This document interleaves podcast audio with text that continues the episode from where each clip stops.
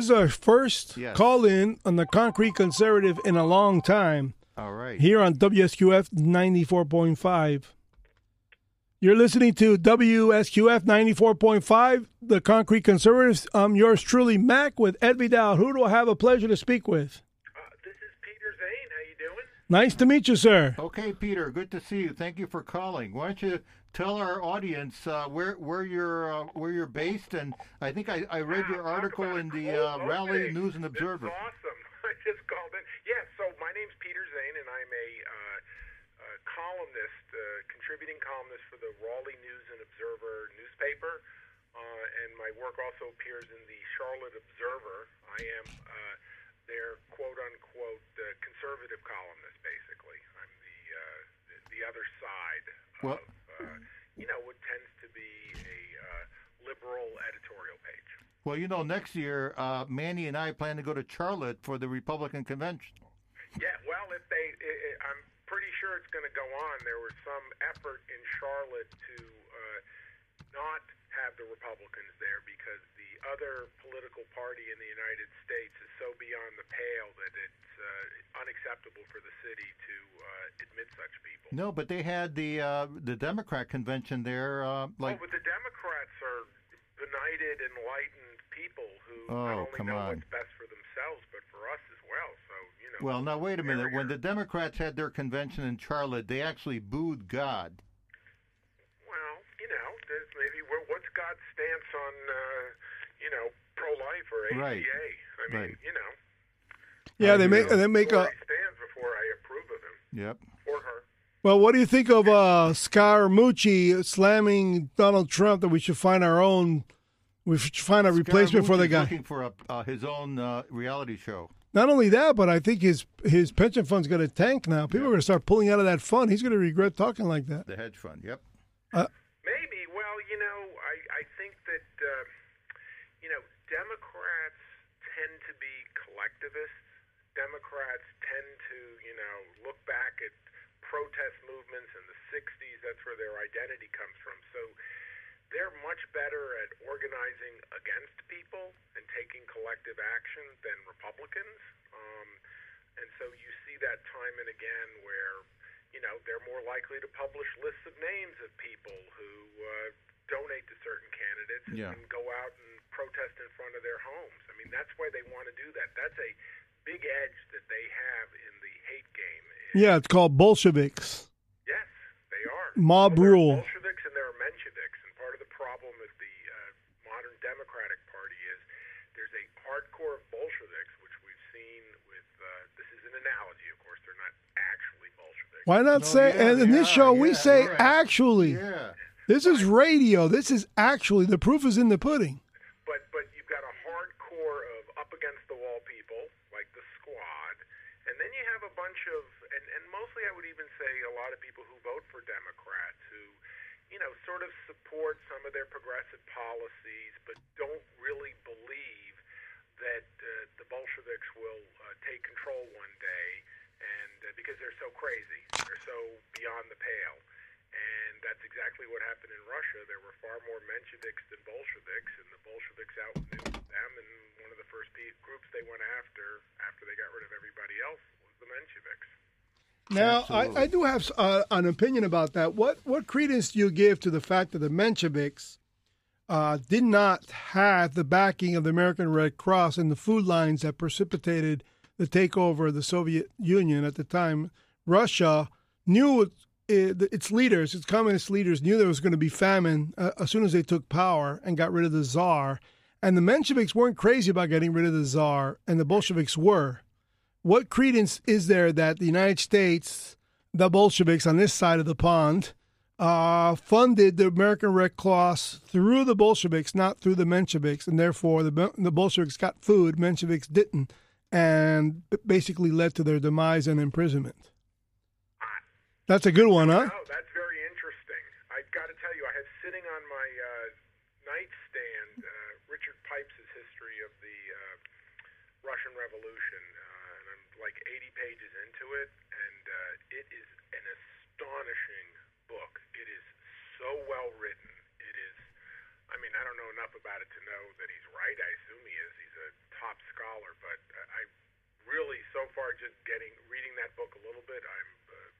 Well, highly recommend it. When you finish reading it, you will have to call back and tell us the analogies you see to America today. Oh, well, I mean, you know, one of the things that you see is that there's food lines in San Francisco and L.A. Right. I mean, you know, time and again, you see the cities that are run by Democrats for whatever reasons tend to have high crime, great inequality. All the things they say they oppose are the problems that they create. Absolutely.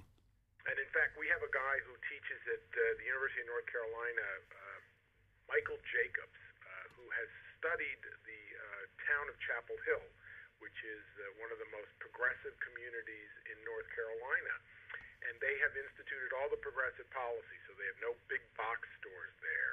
They've got all of these water-saving regulations and green this and green that. And they also have the Cuban Revolution Cafe right there in front of the campus. Oh, I didn't know that. Oh, my God. Wait till you see that place. They have, good sandwiches there, pork sandwiches? I haven't eaten there because I wouldn't. I would probably, you know. They have the only vegetarian Cuban sandwiches. But, yeah, it's the really grotesque murals of Camilo Cienfuegos, Che Guevara, Fidel Castro. He wasn't a bad guy, Camilo. He was killed by Fidel for not being a bad guy, for being a communist before everybody else. No. Oh, God. See, this is what we have on this show. There's some sides of him. He just came from California, and I asked him if he drank the water before we started the show. Right.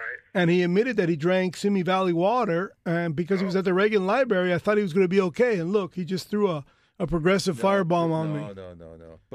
But you're saying Camilo Cienfuegos was some nice guy. Come on. No, Everybody should go to the Reagan Library. Yes. That is a spectacular. Yes. I mean, the view is incredible. And you go there, and, you know, one of the things, I went on a trip with my mom a couple of years ago there. And, you know, I think Reagan was inscrutable in a lot of ways, not what he stood for politically, but just as a person, as a man. I think he, you know, was hard to read. And you go to that library, and you don't learn a lot about him, but you feel his love for the American people, yep, his belief in it. And it's really a museum that doesn't celebrate him as much as it celebrates the country that he loved. And it was really, you almost cry. I mean, I did almost. It's just a beautiful. Well, we went there a couple of weekends ago, and we thought we'd be there for a couple of hours. We were there for 5 hours. Right. I love the room with the room for communism, and all you can do is sit on like a hard wooden box. Right. Yep. Oh, that's a fantastic effect there. Yeah, no, that was good. That was good. It's funny because every president since Herbert Hoover has a library and museum operated by the National Administration of National Archives and Records Administration, NARA, except Barack Obama. He is not having his archives and records gathered by the NARA in a library. Why would he? It's all evidence against him for the crimes. It's a presidential center. It's not a library, and there's no museum. It might have some of Michelle's dresses. And I think that's a real tip-off that he's trying to cover his tracks. How about her jockstrap? No. That's going to go in the museum, too, Michelle. Michael's. And I think he got the land for $1. Right, yeah. Chicago gave him prime. We have good friends in Chicago. Maybe they do in special cases. Yeah. I don't know. We have good friends in Chicago that are fighting it in court, and they lost at the federal district court level from an Obama-appointed judge, of course, and now they're taking it to the Seventh Circuit with a very excellent law professor, one of my former law professors, Richard Epstein, who has taken on the case. Yeah, he's a fellow at the Hoover Institute, and he's a longtime University of Chicago professor, now retired, and he has taken the case since, so I expect good things. Thank goodness there are people with a little courage that, you know, stand up in the face of you know, the really relentless efforts to silence, shame, and marginalize people who don't toe the line. Well, now, and I personally, I don't think, you know, I didn't agree with Obama. I don't think he's, you know, was the worst guy in the world, in my opinion. But, you know, just I'm a journalist, and just the lack of any serious coverage of who he was and what he did is just it's hard to have a republic when you have a press that is wholly uninterested in digging into one side. Well, but I mean, don't you feel he had contempt for the country, though? Yeah, absolutely. I mean, that apology tour in his first year out was really distasteful. Well, you know what? I mean, I didn't agree with him. I don't agree with people who have I think they're wrong about America, and I think their vision is getting darker and darker when they're claiming now that our president is a white supremacist. I think that that's just beyond ugly and divisive. But, you know, Obama was a man of the left, and the left, I think you could be generous and say that they have a view of America that's different than ours, that they love it in a different way than we do. Well, if you look at Obama, he was elected. He was the only – we've had Democrat president. Clinton was kind of a centrist, a moderate. Gore was more – went to the left and lost. Kerry was a leftist, Hillary was a leftist, and all of them lost. I think Obama was able to win because so many Americans are embarrassed about how America has treated Africans. And so they gave him the benefit of the doubt. And voting for him was like atoning for their individual sin of racism and white privilege and America's collective sin of slavery and segregation, although they were Democrat Party policies. So Obama was able to get a left-wing socialist progressive administration twice, whereas these other guys failed. So that's what endears Obama to the left, I think. Well, okay. I mean, I generally agree with you. I think he won because it's hard to get a third term for a party, and you had 2 terms of Bush. Yep. You had a disastrous war, even though he turned it around at the end, and whatever, we're not going to relitigate Iraq. And then you had, you know, the meltdown that I don't think that I would actually attribute more to Democrat policies than Republican policies, but, you know, when it was on his watch and the country is in free fall, and the man who is, you know, his standard bearer to replace him, John McCain, has no idea how to respond, suspends his campaign. You remember that? He suspended his campaign. Remember. Completely right. The problem and had not – I mean – so Obama won under, and then Obama also, one of the things that you do see is that he had really inclusive rhetoric and was thoughtful, you know, on the campaign trail. And then when he got into office, he turned. Right. And this is what we were going to talk about. You know, the funny thing is that he looks moderate now compared to the velocity of the change in the Democrat Party. Absolutely. Well, you got to realize that after he was elected in February of 2009, Newsweek published a cover story saying we are all socialists now. And I think the candidates for 2020 believe that cover story. They think that America has become a European-style, social democratic, leftist country. And I think the facts are that we're still kind of a center-right country. And that's what do you think of that as the reason why these the Democrat presidential candidates are just way too far to the left? Well, I hope they're way too far to the left, and I really am frightened that if they win, they will take that as a mandate to radically transform the country, because I think we're close. Yep.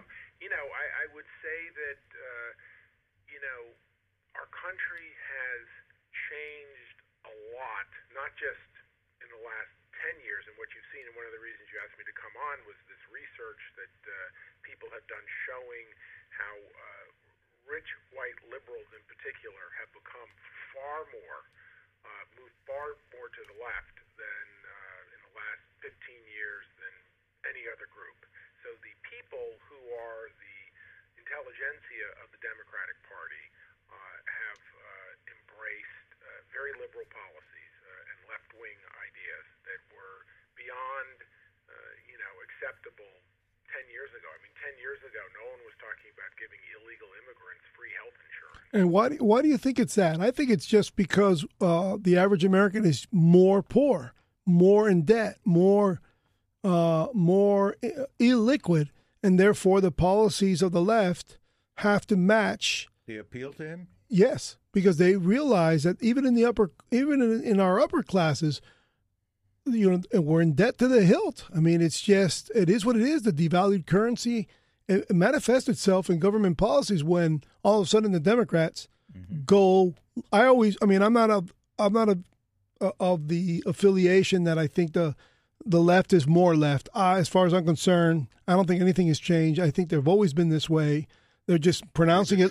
They're just louder now because they're social media and all. But I think they're always have been really, really socialistic, communistic in their ways, because in their behavior, in their literature, in the way they produce all types of programming, the way they print their newspapers, the fact that they own these newspapers. You know, the publishing families, there are very few of them. There's 5 publishing houses, and they're all left. I don't know. I don't really believe they've gone more left. I don't find Bill Clinton to be a centrist. I believe he was forced to the center because of Newt Gingrich's contract with America. So and success of Ronald Reagan. I mean, now he was conservative in one manner when he bombed the hell out of Serbia and Bosnia. But hey, that's commander in chief. That's, you know, hey, Obama didn't do any of those things. That's true. So I give credit when it's due. When I see a clarity in terms of loving America and keeping it as the number one power in the world, because, you know, we are securing the oceans out there. I mean, people don't realize that America is out there on the shipping lanes guaranteeing goods from continent to continent, and that's on our tab. So the rest of the world pretty much can kiss our grits because, you know, they're just... Well, okay, so I would disagree with you. I think that they have, let's say, publicly moved to the left. So I would agree with... I'm not going to dispute that maybe privately they had these ideas. But they've been wanting to go single payer since the 50s. They just didn't achieve it until now. Right, but I think that the large mass of well-heeled Democrats, who might have resisted the ideas of their party leaders 15, 20 years ago on that, have now moved into that column. And I think that I'll just give you just 2 quick observations because it's too big a topic to really handle here, and I'm just a journalist, so I probably wouldn't have the answer anyway. But, one is you can't dismiss schools, education. Our top colleges in particular that train the people that go run everything have moved far to the left in the last 30 years, and we see that in a million issues. The other thing I think that's a really sort of an interesting little insight that I read somewhere is the impact of global warming. And what I mean by that is climate change and global warming is now taught in all of our schools, all of our kids, and this is something a lot of people focus on, the indoctrination that occurs at the university level, but it's really occurring in middle school and high school. You got a kid and you see what they read, you see what they teach them. There's a real left-wing bent to much of the instruction. Yeah, the premise that the human being can alter the temperature of the planet is pretty ludicrous. What we say about environmental extremists is that... Climate change. All I'm trying to say is they really teach climate change. Right. You are a kid, okay? So what you're taught is that here is this monumental problem. It's an existential threat. It might kill me, okay? Right. Everybody knows about it, but rich corporations refuse to make any change, okay? And the only thing that can save us government. Yep. Only through government action to rein in the evil corporations.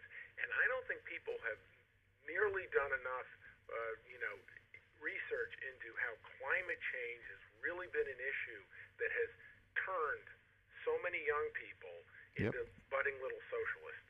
And also don't forget, helicopter parents and all that other stuff. So you also and single parents and single parenthood. Who are not, expected to take care of themselves. Well, Peter, what we say here is that, it's something they say in Europe for a while, environmental extremists are like watermelons. They are green on the outside and red, socialist red, inside. And seeds between their teeth. Right, well. I mean, I'll give you an example of how things have changed a little bit. So in 2009, I wrote a column for the Raleigh News and Observer saying that the Confederate statue, a 75-foot statue of a Confederate soldier in front of the state legislature should be removed. I did not feel that that one statue, that's all I was talking about, but it was the biggest statue on the state grounds that should be the first thing people see when they come to the seat of government in North Carolina. I got almost no support for that. Nobody, I didn't ignite a wave of columns from liberals saying, yes, we must tear this down. I'm not saying there weren't people who felt that way, but nobody came out to support. I got a lot of pushback from the other side. So then, after Charlottesville, immediately, and this again is the velocity of this change, the newspapers were full of columns in which all of these people who had remained silent before were now saying every Confederate monument should be torn down, melted, and turned into statues celebrating, you know, formerly enslaved people or Martin Luther King. I don't know what. But sounds like Bolsheviks to me.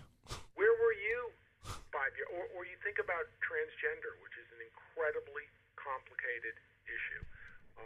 And I just know that it went from people who knew nothing about transgender issues to literally the next day they're saying, you know, a 13-year-old should have the right to demand sex reassignment surgery. Unbelievable. Consultation of their parents. It's like, whoa. A host on Access Hollywood, Mario Lopez, was apparently fired because he said that young kids, like 3 or 5 year olds, should not be be considering changing their gender, and he got in big trouble for that.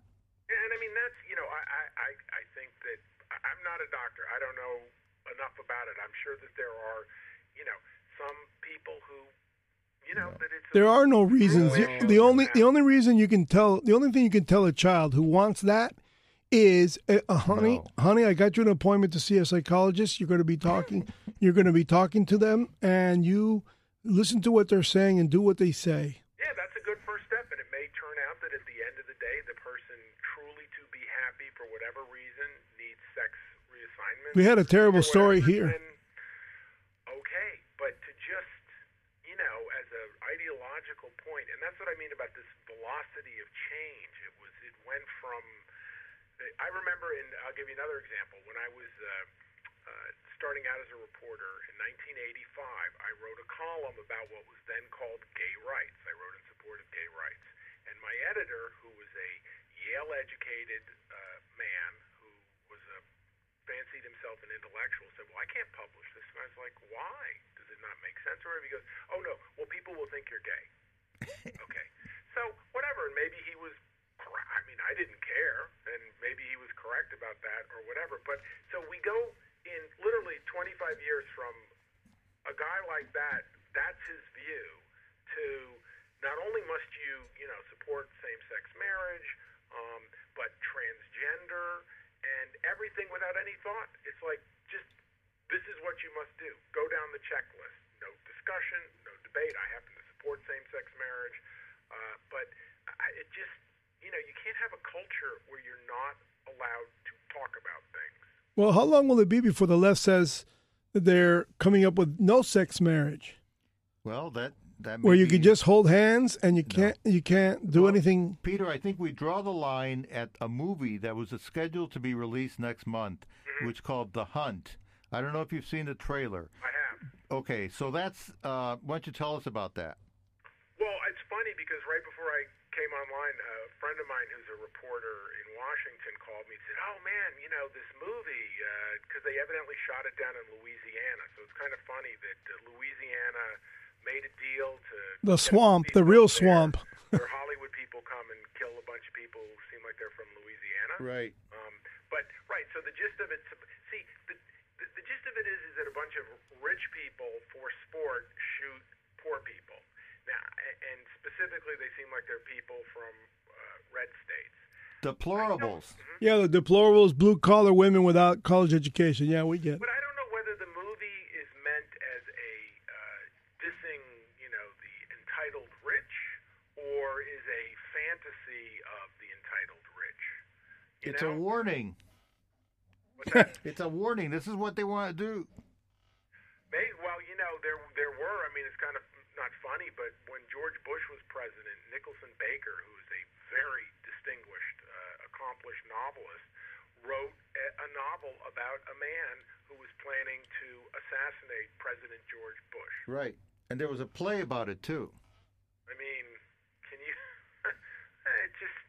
they have one set of rules for themselves and what civility is. And you know. Well, why don't we just call it what it is? They're a bunch of liars. Well, that's part of it. Yeah. They're just liars and thieves. They just want to steal stuff, and they want to lie why they want to lie about why they want to steal, and they're definitely going to lie about how much they stole. So they're liars, just compulsive liars. And I think what happens is that we overanalyze them for something that really doesn't exist. They're just people who lie. This is who they are. If you're a parent, I would say I'm not going to necessarily disagree with you.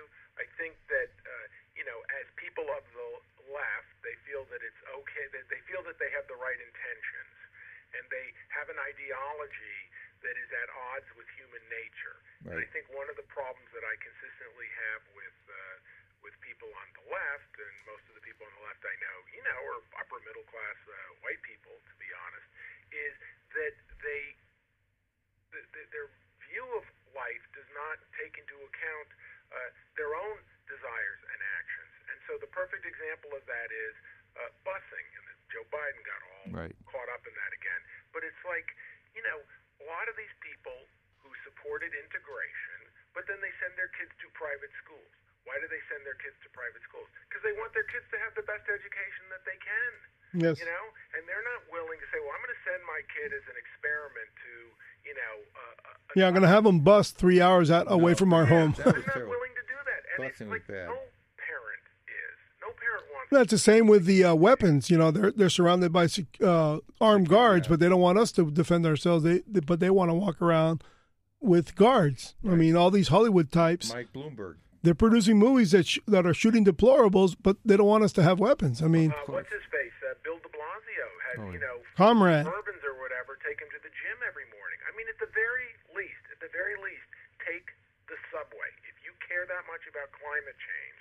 But it's like, no, it's inconvenient, and I'm the mayor, and blah blah blah. So it's like, I get it. You know what? I don't begrudge you having two homes. I don't begrudge you driving everywhere when you could take your bicycle, but then don't point your finger at me. That's all I'm saying is that, human beings, we want comfort, we want ease, sometimes we do things that... How about we work really hard to have these things? Yes, and the idea that somehow, I'll do it when we force everybody else to do it too is not a moral stance.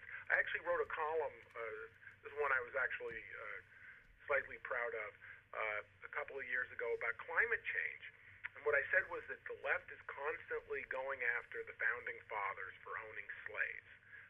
And a lot of founding fathers, in fairness, knew that slavery, human bondage, was wrong. But they were born into a world in which their entire community, their entire wealth, their entire lifestyle depended on slaves. If you were George Washington, you couldn't run Mount Vernon without slaves. That day, and if you freed all your slaves, chances are that you would then be a pariah, maybe not George Washington, but to your community. In other words, it had immense costs to them, okay? But somehow we expect these people to turn their back on the only life they knew because slavery's wrong. Meanwhile, the global warming people don't just tell us that global warming is a moral problem, it's an existential crisis. Like, if we don't do something about global warming, we're all going to die. So on that level, it's a much worse problem. And it's such a big lie. Than slavery. And yet, they won't even live in a smaller house, bike to work, not go on vacation, only be a vegan. I mean, in other words, if you honestly believe this, you want this guy to, sell his slaves, but you won't even stop eating meat. That's right. And Al Gore. It won't make any difference. Well, if James Madison had freed all his slaves, it wouldn't have ended slavery. So, the incoherence of their arguments, their lack of understanding of human beings, their lack of empathy in a lot of ways is Well, I call it a political bipolar disorder. I believe that they are so bipolar, and it's a form of hypocrisy, but when you think about their policies, they always negate the fact that what they used to represent. Like, for instance, the people who were saving the trees back in the day made us get rid of the paper bag at the supermarket. Oh, yeah. And then came the plastic bag, which is worse. Now they're back to paper straw, so we're back to paper again. Why? I don't know. They fight for these endangered species, the bald eagle and all these, endangered birds. And then 20 years pass by. Now they're promoting and advocating for wind power, and it's killing all the birds. So that's total bipolarity. They support and advocated Social Security, make the federal government retire us with our own money, because it's not like retiring us with their money, it's retiring us with our money. And then all of a sudden they realize that with Social Security, they've also promoted abortion to the degree of 54 million and counting, and there's less affluence today to pay for Social Security tomorrow because the birth rate is negative.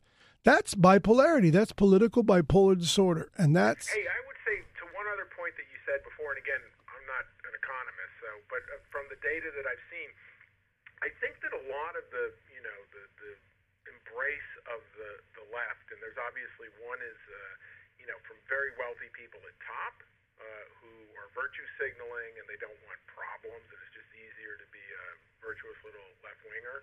But I think for, day-to-day Americans, I don't actually think that they're doing worse than they were 20 years ago. I actually think life is better.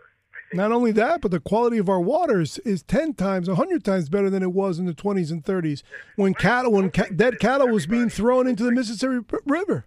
Yeah, I actually think that the standard of living continues to rise, and I think that one of the strange dynamics there is that 2008 taught people that it can disappear, at least momentarily, that they felt fragile and vulnerable, they want protection because of that.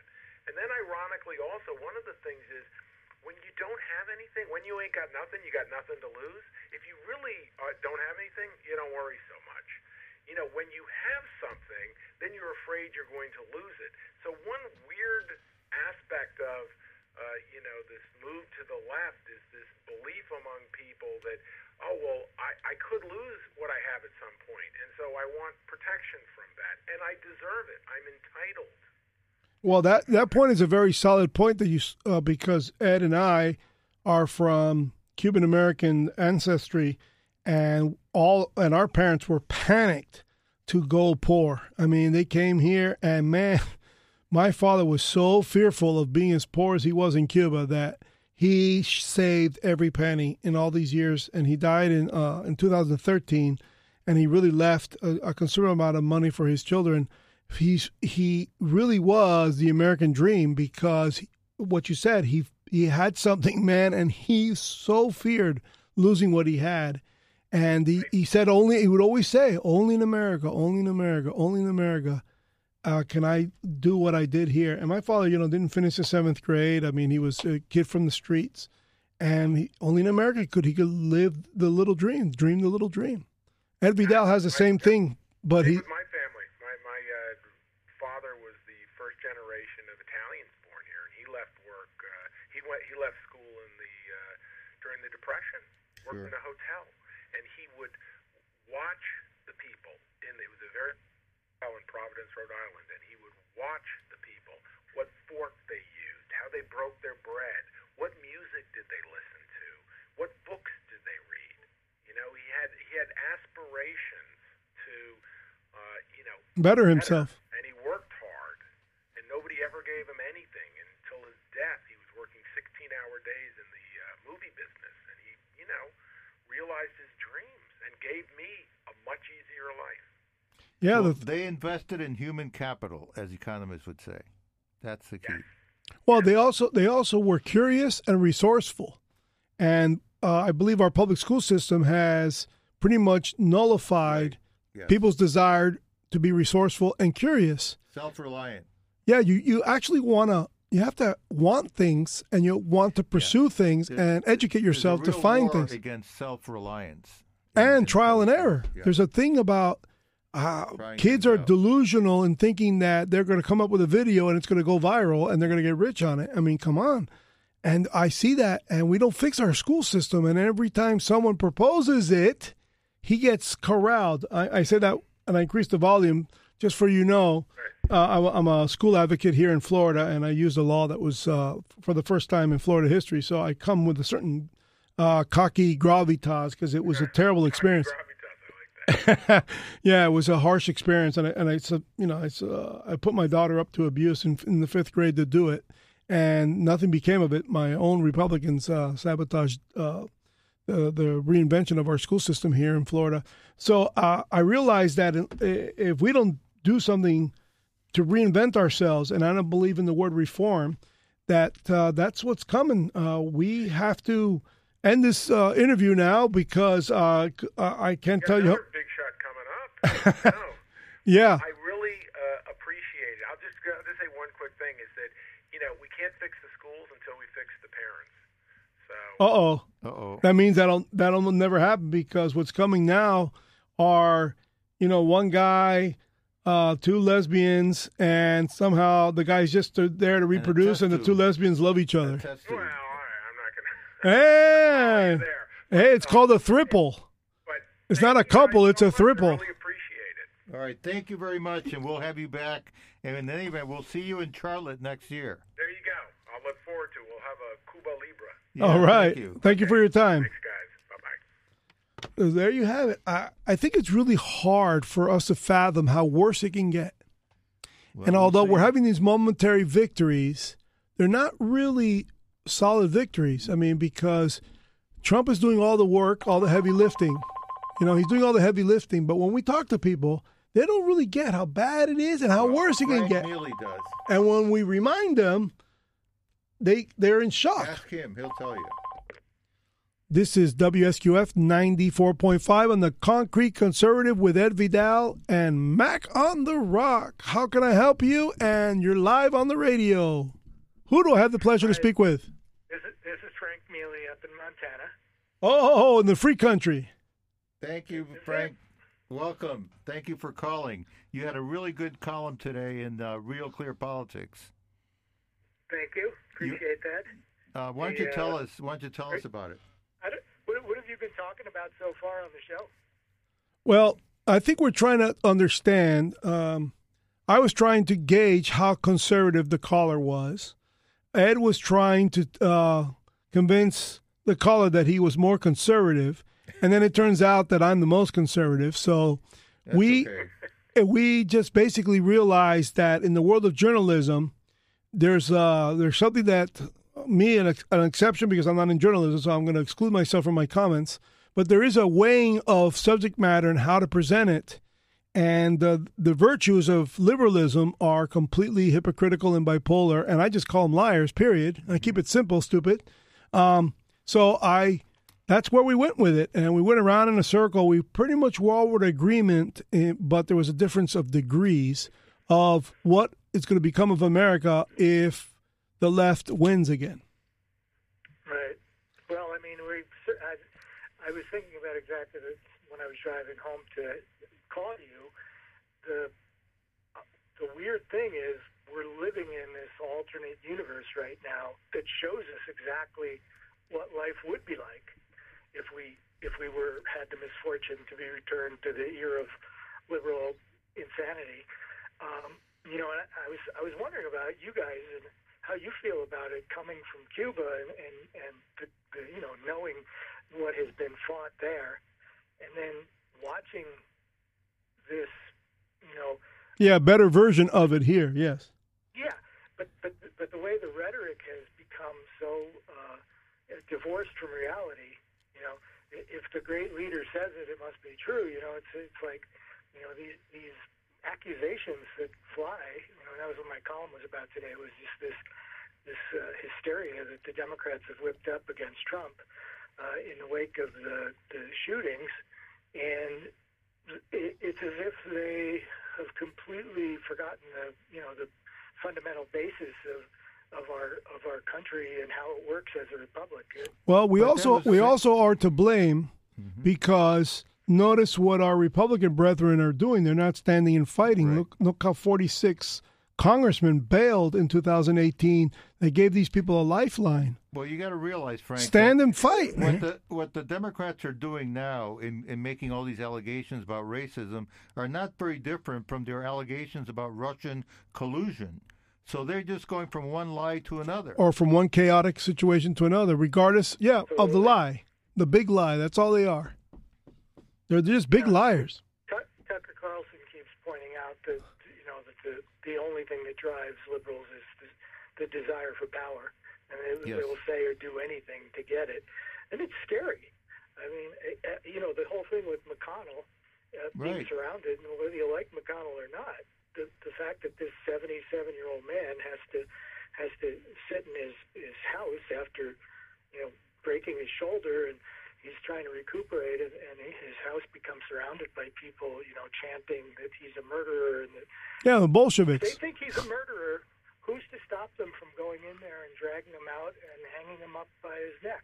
Well, an AR-15. Right. Yeah. It's really outstanding.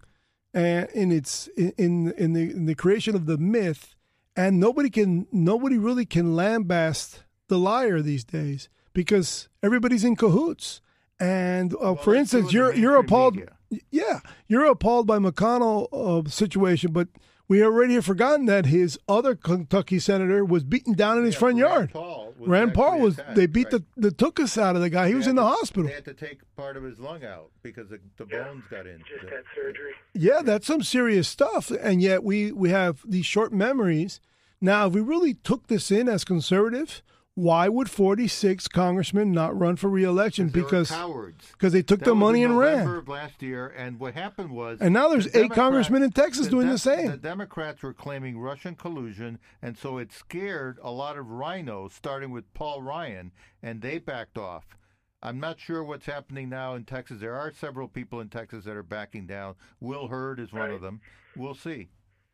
I keep reading, the drumbeat of stories from the national media saying Texas is in play. The Democrats can. It is true. Texas. There's something to that. There's something to be said about that. Absolutely. In Texas is not the transplants, because in fact a greater percentage of transplants voted for Cruz than for Beto. The problem in Texas is all these Anglo millennials that are falling, and we were talking about Hispanics. Hispanics are part of it, but they don't show up as much. But Anglo millennials that are self-loathing. That's what Peter Zane had written about, the first caller. And they're the ones that really are pushing Beto and whoever else. And I think John Cornyn's going to have a tough race. But, you got to stand up to him. And you're right. Several Republican congressmen, 4 of them in Texas, have already stepped aside. I thought it was double that number.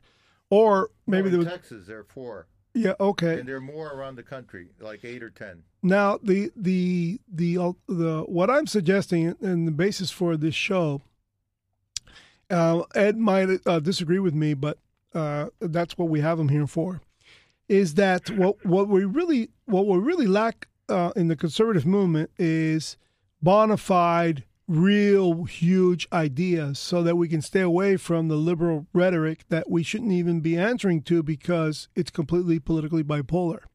And I propose these huge ideas. I wrote a book about it. And until you all get on board, we're going to lose this thing again. We have to have huge ideas. I'm talking about like completing the Panama Canal kind of ideas. That was pretty bold of Theodore to say, you know what, French, let us finish this. And look, it changed the dynamics of this side of the world, the dredging of the Panama Canal. Don't you agree? At that time, it's just an example.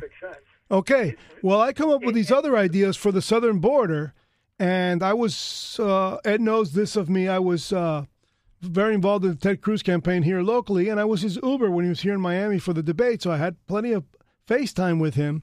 And, I had to abandon Jeb Bush, who was close to my family, and I had to abandon Marco Rubio, who I supported in 2010. So there was a certain amount of gravitas I had in doing this, only because not only was he, of course, of Cuban-American descent, which is what me and Ed are both, that's how we met, but I thought for sure he would support my idea for the southern border that's much better than anybody else's idea, and Mexico will pay for it. And I thought for sure that someone would at least give it a shot, man. We're losing this battle with these people. Well, talking about big ideas, let's talk about gun control. Why aren't you stopping for 1 second, allowing me to tell him the big idea? Let's see what he's got. Jeez, can you believe this? All right. Okay. If Ted Cruz represents 1,300 of 1,900 miles on the southern border, and we know that these rickety fences eventually rot, and you can build a 30-foot fence, and there'll be a 32-foot ladder to climb over it. Why is it that we cannot turn the actual border and the 100 yards on each side into a railway, elevated railway, moving cargo, not people, from San Diego to Brownsville with literally electronic tunnels running underneath the concrete bulwark, and no one has to talk about illegal immigration. It's about moving cargo. And Mexico gets cargo on their side. We get cargo on our side. And our natural gas pipeline is running through the bulwark. So now we're moving natural gas between Gulf of Mexico and the Pacific Ocean. What do you think, Frank? Oh, he's silent. That means Frank wants to hang up the phone. Bad idea. Oh, and guess what? The American people get to own it. By a conservative, it won't go anywhere, though. So you've got to deal with that. Well, to think about it, look what we have to deal with now. All this talk about building a wall, and we can't get it funded. We're talking about illegals. Kids are dying in the river.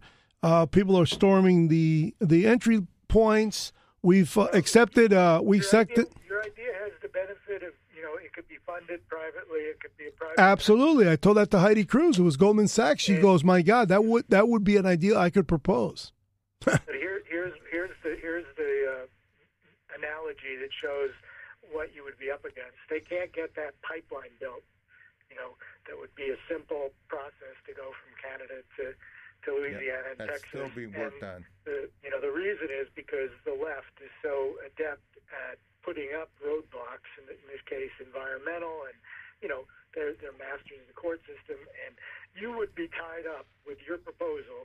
I mean, in fact, it would be on the border, and it would be blocking transfer of habitat, wildlife. Well, guess what? The Federal Powers Act. No, because there's all these federal judges appointed by Obama and Clinton that are out there stopping these with national injunctions. Okay. That's what happened. Yeah. I don't disagree with any of that, but there's 3 laws that doesn't allow a judge to impede it, which allows the executive branch, because it's the border, to do it all by executive action. Okay, first of all... You could take executive action for security. I don't know if you could take it to ensure the transfer of property from Brownsville to San Diego. Yes, you can, if it's weapons and weapons, tanks, and missiles and rockets that you're going to be putting on this train as well for your own national defense. I have it all figured out in my website. It's called The Great Wall of Will. You can read it. And people, roll their eyes as my co-host is doing now. And he doesn't realize he's from the generation that gave me the problem, and now I'm passing on the generation that's giving it to my children, and he's still rolling his eyes. And meanwhile... Well, I'll take the Great Wall in whatever form we can get it, with or without high-speed transport. No, not high-speed. See, you win high-speed on me. That's implying passengers. Cargo, freight, natural gas-powered freight train. Yeah, sorry. Yes, and it would connect cities and create... The poor cities in the nation will be connected to the richest city in the nation, San Diego and Brownsville. You should take that to Marco Rubio. He's looking for an issue. And he was the first person who was given it was given to, and he had the same rolling eyes. And guess what? He's a has-been senator. I gave it to Ted Cruz, and he told me, "My God, that's gotta cost $500." I go, "No, $560 billion." Think about that. But how that's only 5 years of what illegal immigration costs. Done by the private sector in terms of funding. How much does illegal immigration cost? $67 billion every year. More like 100. In welfare benefits. How about in emergency? How about in prosecutions? How about in crime? Well, have you guys talked about the fact that the Trump administration today announced the changes in the green card? Right. See, that'll be what we're talking about right now. That's what I said. $67 billion is what I heard today. In order to get a green card for permanent residents or residents, you have to be able to show that you will not become a charge upon the public, which is what you used to have to show at Ellis Island. That is, you will not become a welfare dependent. And how is that enforced, by the way? I'm pretty sure it was on the books already, and they've just been ignoring it. So right. We'll see if this thing goes through. Obviously, the ACLU is, and all these lefties are already in court trying to stop it with right. their injunctions. And all you have to do is find one Obama judge. I mean, because you and I know that legal immigration is, well, me and Ed are products of legal immigration. I'm a legal immigrant. Yeah. Well, so is my wife. But with the fact that it comes in and it is not assimilated, right? It's a huge problem. And we need to be able. I almost wish we could get a group of Cuban. From the Cuban exile community, get an ambassador program from your community and from Florida into Texas and into these other communities. You know what? We've been asking you guys to invite us for 35 years. You're a little bit late. He's not in Texas. We've been asking the American people, when we were 4% of the Republican Party, we were 4% of the Hispanic population in the Republican Party. We were begging to be heard in the 70s, 80s, and 90s. Now we're really needed, but guess what? Wet foot, dry foot has been in place for 25 years. I'm a Cuban American. I lived in Houston until about 3 years ago. And when I was there, I was active with the Harris County Republican Party. And I'll tell you, the Mexican issue is much bigger than the Cuban issue. I tried to talk to them. In fact, I did get one of the – you're familiar with LULAC, right? Right. Yeah, I got one of their LULAC chapters to come out of the closet as conservative Republicans, and their national chapters sent them a cease and desist order, and they had to do it in their individual capacities. So it's a racket. I mean, this whole thing of coming in illegally, becoming dependent on government, and then voting for progressive politicians is a Democrat racket. And Mexicans can't stand Cubans. And there are a lot of Republican businessmen, especially if they're in residential construction, in grocery business, that want those illegal immigrants because they have food stamps, so they buy groceries, or they're workers on residential construction. So it's a Democrat and Republican bipartisan conspiracy to bring in more illegal immigration. Now, the big pitfall behind all that is that you know how the census determines what parts of the United States get more representatives and right. money yeah. and allocations. So right there, you're done. The Democratic Party will continue begging for import, like Sarah Palin would say, importing voters. Right. And unless we have a really big idea, you can kiss this country goodbye because guess what? It'll be English that won't be allowed to be spoken here in just 25 years or so. And it's very sad because I'm a Hispanic heritage. I'm as American as it gets. If anything, I want Cuba as a 51st state. No, I don't. Nobody wants that now because of Puerto Rico. Nobody wants any of that now. Maybe I stretched that Send one. It back. Yeah, but when I gave this wall idea to Kellyanne Conway, the response was, Trump loved the idea, but since it can't be completed while he's president, it won't go anywhere. And guess what? He'd rather have the wall, a shiny wall that everybody's jumping over. Remember, you build a bulwark 1,900 miles, and I'm talking going right up. I've seen videos of the entire landscape from all 1,900 miles. I've sat there for 50 minutes and watched the drone go the 1,900 miles. All that can be bulldozed. Everywhere there's a range. We've built highways and we've built tunnels and we've built railways through larger mountains than the ones on the southern border. And it really would change the way we do business with this hemisphere. And tomorrow we have to do business with Latin America. We have to dollarize their economy. We have to do that. We can't do it for them. Yes, we can, because Europe is done. It's over. Europe is going Sharia. It's over. If not, the Chinese people are going to take South America from us, too. And now we're talking food lines here. People don't even realize that maybe this is something that you could cover. People, you need to look into ZEDM, the industrial zone at the port of Mariel. It's the largest industrial park in this hemisphere. 126 square miles of industrial park. The Chinese are owed already about $6 billion in Cuba. And they are already controlling both sides of the Panama Canal in terms of toll the toll booth on the Pacific and Gulf side. Well, they're going to park themselves at Mariel, which I don't know if you know this, but it's the second deepest port in Cuba. If they build that thing out fully in the next 50 years, you can kiss manufacturing in this country goodbye, because those Cuban people are going to work their tucas off for dollars, and Americans are going to be manufacturing in Mariel's district run by a bunch of Chinese men. It's called ZEDM, and the infrastructure is already in place, but of course there's no business because of the embargo, because ships can't dock there. If an American ship docks in Mariel, I believe they have to be floating out at sea for 10 days before they enter an American port, which makes it unfunctional.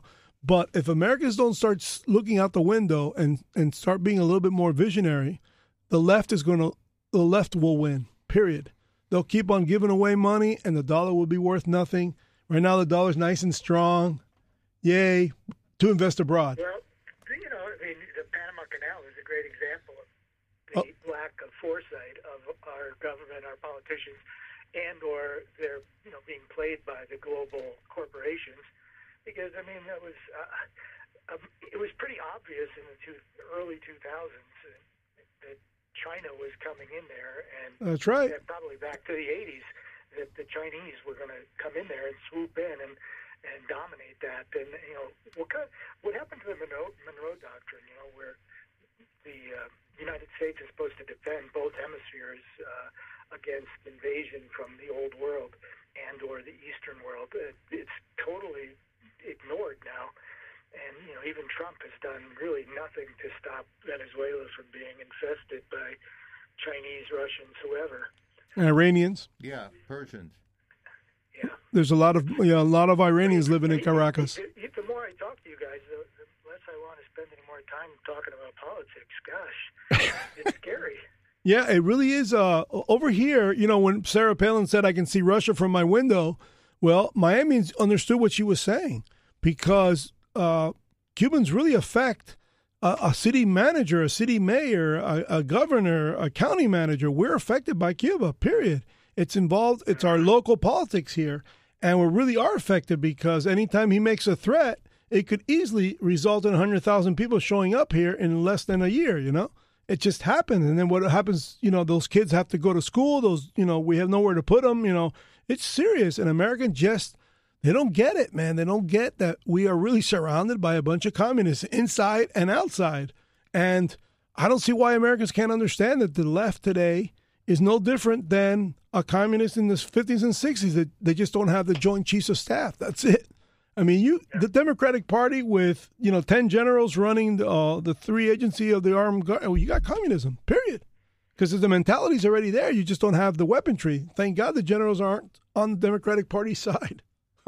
It's that simple. And our parents told us this story, and we kind of looked at them with a weary eye because we were young. And now that our parents have passed away, we're staring at it blue in the face, man. You saw how they all raised their hands in the debate. Hey, who wants to give illegals health care? And they all raised their hands. All of them, instinctually. Even Biden slowly raised his hand to be the last person. You know what I mean? It is what it is. And America's, He still doesn't understand the question. But... Well, yeah, maybe he didn't understand the question, or he was reluctant to realize that everybody he was campaigning against was for something that he necessarily thought was ludicrous. Well, Frank, do you think that this group of Democrat presidential candidates can put on a reasonable campaign against Trump? I believe one could. It's amazing to me that they have the traction they have with the rhetoric that they have. So was it P.T. Barnum that said you won't go broke underestimating the taste of the American public? Yeah. And you have to start wondering about the indoctrination in the schools and the level of ability to discern right from wrong may not be there. And so being promised a lot of stuff and being told how horrible Trump is on a daily basis, it is possible that they can just beat their way to the presidency. I have a feeling, and I wrote a column today about this, that something is going to come on this Bill Barr investigation of the Russian, hoax. And if indeed that happens, if they get something and are brave enough to actually bring charges against some of these people for the criminal conspiracy against the government and against our democracy, then I think that Trump will prevail relatively easily. Yeah, but I don't really have for that. What's taken so long? No, the evidence. What's taken so long? Remember, three. They won't get convictions before the election. But if the story comes out, I don't know if you saw. You probably didn't see my story today. I posted after my column came out on Nuclear Politics. I posted a story about Patrick Byrne, the CEO of Overstock.com. Right. Was on Fox Business this morning. David Asman asked him about a column Sarah Carter wrote about him, saying that he had been involved with a Russian lady. I won't go into the details, and that he had been investigated and been part of this process of being investigated on the Russian thing. And he point blank said that he knows for a fact that Bill Barr is going to bring charges, and he's broken this thing down, and that it was a political espionage against not just Trump, but even Hillary Clinton, Ted Cruz, Marco Rubio. Those were the names he mentioned. Wow. That was being run by James Comey and Brennan. And ultimately by Obama. I knows what he's talking about. Okay, so, does that mean that it goes as far up to Lynch? It goes through Lynch up to Obama. I wrote a column last week about Lynch and the fact that there apparently is evidence that shows that she was basically compromised on the Hillary Clinton investigation. I don't know how, but there's evidence out there in secret classified documents that Lindsey Graham and a few other people have seen that shows that Loretta Lynch was probably compromised, and that's how come Comey was able to run that game around her. So if any of this stuff comes together, if it gels, then we're going to have Trump for 4 more years. I'm confident. Okay, but I'm not really concerned about Trump's reelection. I'm concerned about how Republicans defend themselves in the most important other 2 chambers, because. Yeah. The House and the Senate, if we... teach them how to defend themselves. I don't think anybody else knows how. Well, it's called big ideas. I said that about 10 minutes ago. I think there's going to be a strong Republican wave in the House. You wait and see. You're seeing some good candidates already coming out. God bless you, man.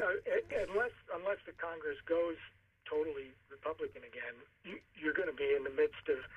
Definitely nothing will get done. Right. Remember, Reagan was a great president, but he didn't get anything done because he had a Democratic Congress. He cut taxes with a Democratic Congress. He ended up raising taxes. He defeated the Soviet Union, and the Tax Reform Act of 86 was also a big victory.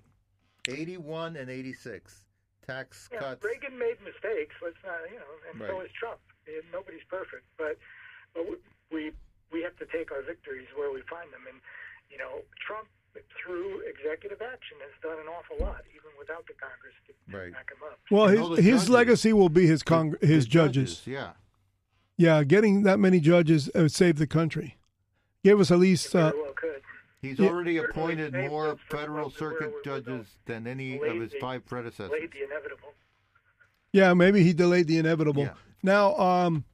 Now, there was another issue that I wanted to address, which was. Something classic Republicans where they shoot their wad, social wad, their virtuous wad, by taking the bait of New York and Virginia with the late-term abortion and then passing abortion bans that could cost it could cost the House to stay in Democratic hands because women who are non-political, agnostic politically, you touch that issue and they'll vote against you, period.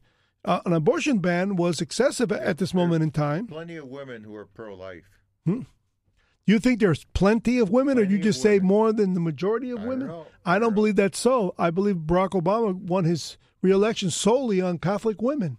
How about them apples? Catholic women in majority voted for... If you're going to look at it from a purely political point, You're probably right that it's a tactic, and if they push pro-life issues really strongly, then they're going to certainly arouse a lot of opposition to Republicans, and it could threaten a lot of marginal Republican districts. How about the South? But you can't look at it strictly from a political point of view. You have to look at it from a moral point of view. You have to look at it from a point of view of, are we different than Democrats or not? And yeah, but we're a minority. I'm putting myself in Republican, even though I'm not technically Republican, but I'm conservative, and I believe in standing up for what I believe is right, and not just going along to get along. So you're registered independent then, which is the majority party. Well, Montana, you don't have to register by party. You basically decide who to vote for when you go in on the primary day. Right. You can vote in either primary. Oh, cool. That's cool for our audience. Explain that a little bit. Yeah, because our audience would probably find that very peculiar. I've heard something of that sort once before. It's basically called an open primary, and so you go in and they give you both ballots. You go in, you get the Democrat ballot, you get the Republican ballot. You go to your little private booth, and you decide which one to mark. And when you get through, you hand one of them to the person who sticks it in the counting machine. And so you're voting in both primaries, you're saying, or is this the general? No, you can only vote in one. Yeah, just in the primaries, you can vote either Democrat or Republican. They give you both ballots when you walk in, and you decide which one to turn in. So, oh, okay. So and the other one, the bad news about it. I mean, it gives you a sense of freedom and ability to do whatever you want. But the bad news about it is that a lot of times Democrats vote in Republican primaries because in Montana, Republican primaries are actually more contested and more interesting, and so Democrats come over, they vote in the Democrat to get the to vote for the weaker candidate they can defeat. For the worst candidate, and so oftentimes we wind up with legislators who are more like Democrats than Republicans. Yeah, that happened with Trump's early victories in the open primaries on the Republican side. They invited Democrats and independents to vote in our Republican primaries, and Trump won in those, and they were... That was foreshadowing his strength in the general election among Democrats. No, back then in the early primaries, the Democrats were voting for Trump thinking that Hillary could beat him. Oh, come on. Of course. Typically that's what happens. Yeah, of course. Nobody thought... Because they're the most extreme candidates so that they can...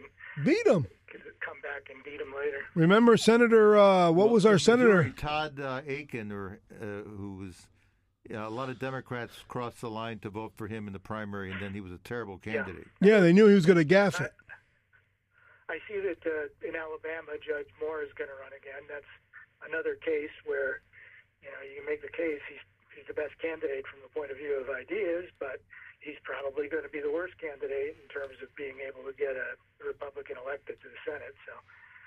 I mean, it's amazing that he could sit on the Supreme Court and none of these issues come up, and now he runs for senator, and all of a sudden he's a pedophile. That's the way it works. Jeez, that's unbelievable.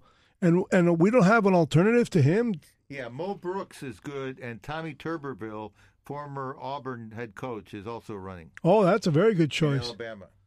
Yeah, man, he was a good coach. There you go. I'll be damned. So that's all I can say is that. Until the Republicans start coming up with really cool ideas, and kids, I have I'm a pretty cool perspective on this because I have, I'm a product of divorce, so I have children that are 10 years apart with two different moms. So whatever mistake I made with my son, I can correct with my daughter, and they're only interested in cool ideas. They don't care less about the parties. They just want really exciting, and they'll support and vote for cool idea. And you saw Barack Obama winning on the stupid Obamacare idea, and that was a poor idea. And yet it was big enough, and his race, his mixed race background, and he overcame that terrible name of his at a time when we were in a war on terror, and yet his idea saw him through. And it's the saddest thing in the world to see us as a country not realizing that if we don't come up with a good idea, they're going to come up with a reform of a bad idea. And that's the end of the story and the end of this interview. That's all I can tell you. So I thank you very much for calling us. We got the next caller's waiting. We'll be in touch. Okay. Thank you. Don't forget HeartlandDiaryUSA.com. Repeat that again. We're on the radio. Repeat everything twice. Okay, sure. diaryusa.com. That's my website. I post something every day. Thank you very much. Take care. Bye-bye. So there we have it. And unfortunately, you're exceptional as my co-host, because the audience doesn't see it, but I see it. You are so ridiculous, rolling your eyes. Absolutely. Of the greatest ideas ever come out of a Radio Toast head. How come they haven't been implemented? Huh? Nobody's bought them. Guess what? That is 100% your fault. Remember, I can only come up with them, and I can only put it on paper. Now, if you fail to realize it, like I tell my friends, hey, man, what I did with the school... It's not on paper. It's on electronics, right? It's only electrons. It's only online. You want to read it? Thefiscals.com. Okay. Great Wall of Will is a chapter. Gitmo Free Zone. I'm here it's getting some great editing, style editing. Yes. The irony of all ironies of my book, The Fiscals, is that it's being edited by a Democrat. Don't tell him who. I won't say. Yeah. Because he doesn't even want to take credit for his editing. Absolutely. But I find that they'll be hunting him down like in that movie. Well, that means it was a bestseller. Right. Now, if you all don't implement this, because I wrote it for people 20 years, between 20 and 30. I didn't write it for you because I can't go to the leper and try to cure leprosy. Yep. You know what I mean? The leper is the problem. So, next caller. This is WSQF 94.5, the Concrete Conservative. You're live on the radio here in South Florida. Who do I have the pleasure to speak with? Hey, how are you? It's Phil Kirpin. How are you, sir? I am doing great. How are you? Well, I'm not doing so great. I have to share the studio with Ed Vidal, who claims to be a conservative. I'm giving him a hard time. 10 minutes later, he's liberal. Thanks for calling, Phil, because we know you're a stout conservative, because you are going to denounce the Democrats' fake health care plan. Well, I mean, it's just amazing. I've never seen people who totally agree with each other pretend to have such violent disagreement. It's a bizarre situation. Sounds like liars to me. Yeah, right. Well, I mean, this is the thing. The whole sort of fake debate among Democrats right now on healthcare is not that they want to ban private insurance and force everyone in America into a one-size-fits-all government-run healthcare. They all want to do that. Their big disagreement is how fast they want to do it and how honest they want to be about it. So you have people like Bernie Sanders and Elizabeth Warren who just say, yeah, I want to ban all your health insurance immediately, take away the plan you have now, force you into a government plan as soon as possible. And then on the other sort of end of the spectrum, you have Joe Biden saying, I would never take away your health care. We're going to build on Obamacare. We're going to give you more choices, except the more choices that he wants to give you is a government plan that would run all the private insurance out of business. And, you know, in 10 years later, you end up in the same place as the Bernie Sanders, Elizabeth Warren plan. And then you've got the people kind of in between, people like Pete Buttigieg and Kirsten Gillibrand, who said from the debate stage, you know, I like the Biden plan as the way to get to the Bernie plan. So they just sort of like gave away the fact that there actually is no difference between the two, except you know how fast it happens and so honest. So Phil, what would be your plan? What would be your plan for, like, for example, in education, Milton Friedman came up with school vouchers, and that's a powerful tool. So what would you, can we have healthcare vouchers or health savings accounts? Well, I would love the idea. I would love the idea of sort of calling the bluff of Democrats like Joe Biden who say we want a competition between the private sector and government in healthcare. We ought to say, yes, let's do that, but let's start it in existing Medicare. Let's give every person who's on Medicare the choice of a voucher to get the dollar equivalent of their benefit, and they can go and take it and buy any insurance they want or use it directly with direct primary care doctors or use it any other way they want to, and let's have an honest above-board competition in that fashion. And they will never agree to that, of course. They want to do the opposite. They want to ban Medicare Advantage. All the Democrats want to do that, except Kamala Harris, who goes back and forth every other day about what she wants to do on health care. Chameleon Harris. Yeah, I mean, she's amazing. I mean, she's every alternate Tuesday, she's Bernie Sanders, and then every other Thursday, she's outraged that anyone would ever want to take away your private health insurance, and you know, it's well, why wouldn't Ben Carson's idea work? Sorry, what was that? Why wouldn't, if we know, if the government, U.S. government knows how much they spend on health care in general, from kids that are uninsured to adults that are sick and retired. If the United States government knows they're going to spend a certain amount of money on health care for the American population that doesn't have insurance, why isn't that Ben Carson's health savings account, where the government matches dollar per dollar with the parent until the child is of working age, and then his employer matches dollar per dollar with the employee, and you govern yourselves accordingly in order to save money within your health savings account? So you pretty much impose, exercise on your children, toothbrushing, seeing the doctor regularly. You yourself have to see the doctor regularly because you have a health savings account that's being depleted if you mismanage your healthcare costs. Why wouldn't that work? I mean, Ben Carson spelled it out much more articulate than I did, but this health savings account seems to be a very legitimate option. And I just had one caveat to say after I hear your comment. Well, I'm a huge supporter of health savings accounts, and I would love to see them greatly expanded so that people on Medicare could use them, so that people with any kind of health plan could use them instead of them being heavily restricted the way they are now. Of course, Democrats, almost all the Democrat health care bills that have been introduced repeal health savings accounts. They want to get rid of them completely. They don't like the idea of people owning and controlling their own health care dollars. They want all the decisions being made by politicians and bureaucrats. But I agree with you. I would love to see a major expansion of health savings accounts. I think they've been very successful for the limited populations that have been able to use them.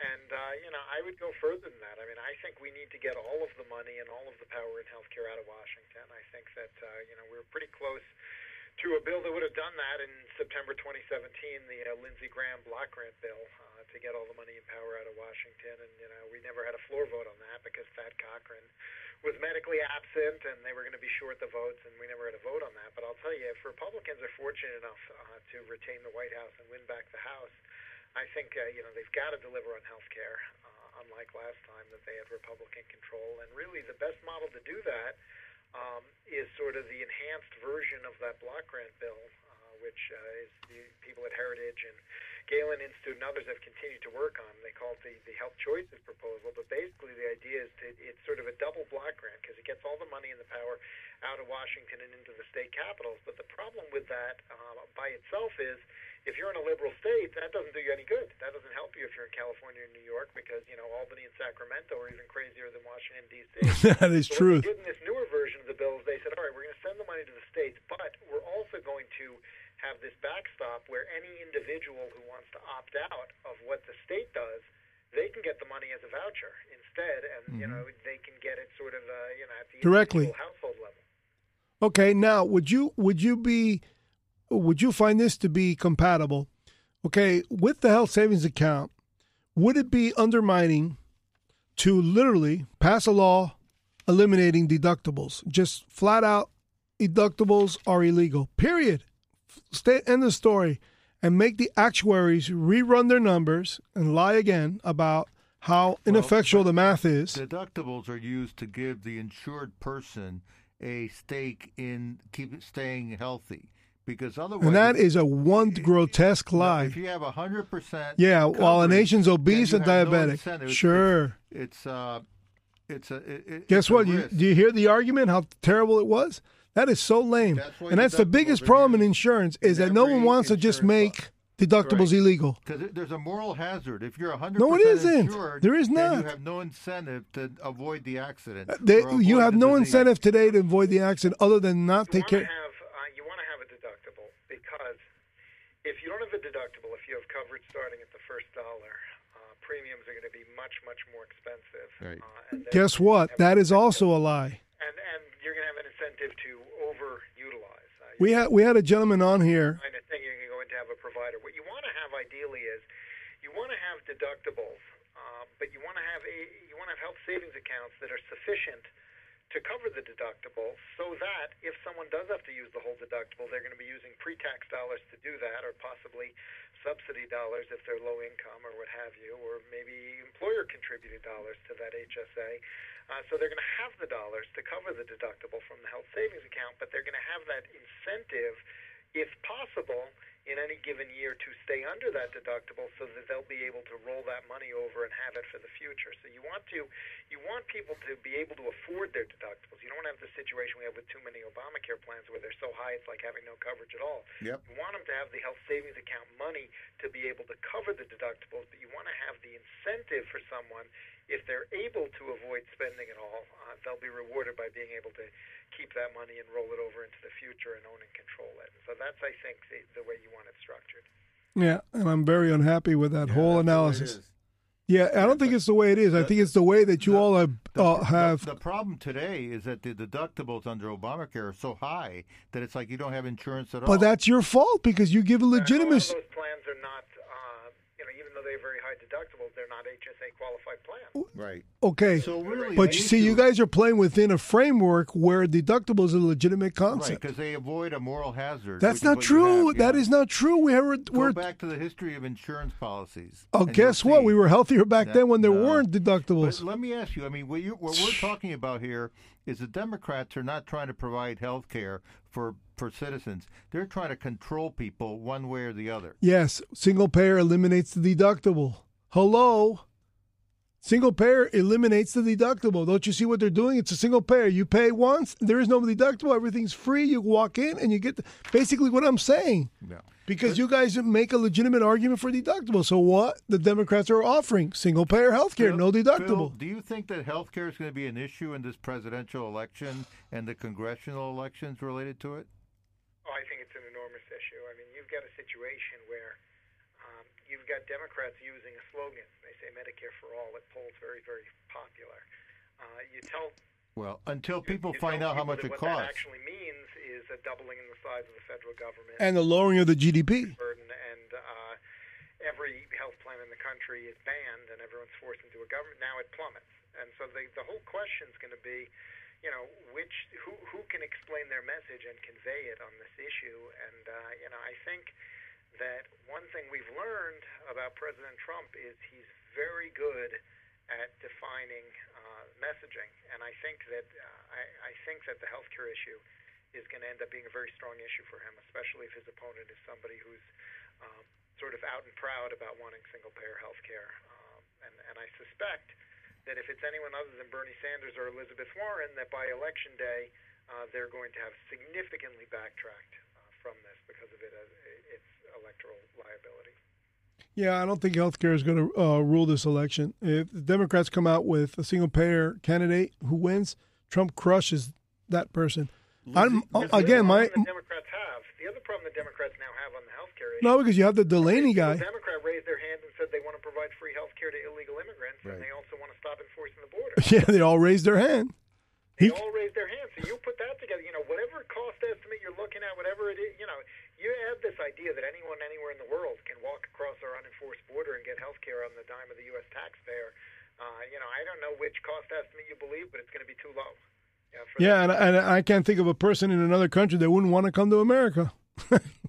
They'd all come. Everybody. Europeans, Chinese, South Americans, Latin America, they'd all flood our border just to get free stuff.